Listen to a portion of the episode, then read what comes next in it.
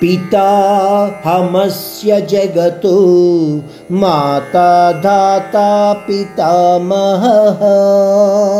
वेद्यं पवित्रमोङ्कारा, रक्षामयजुरेव च।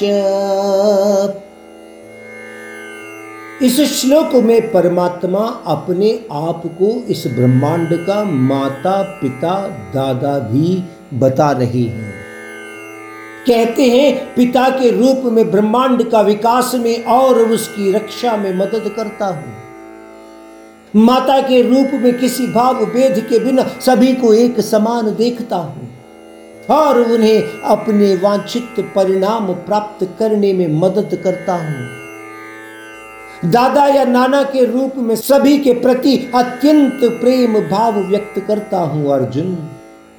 इसका मतलब क्या हुआ?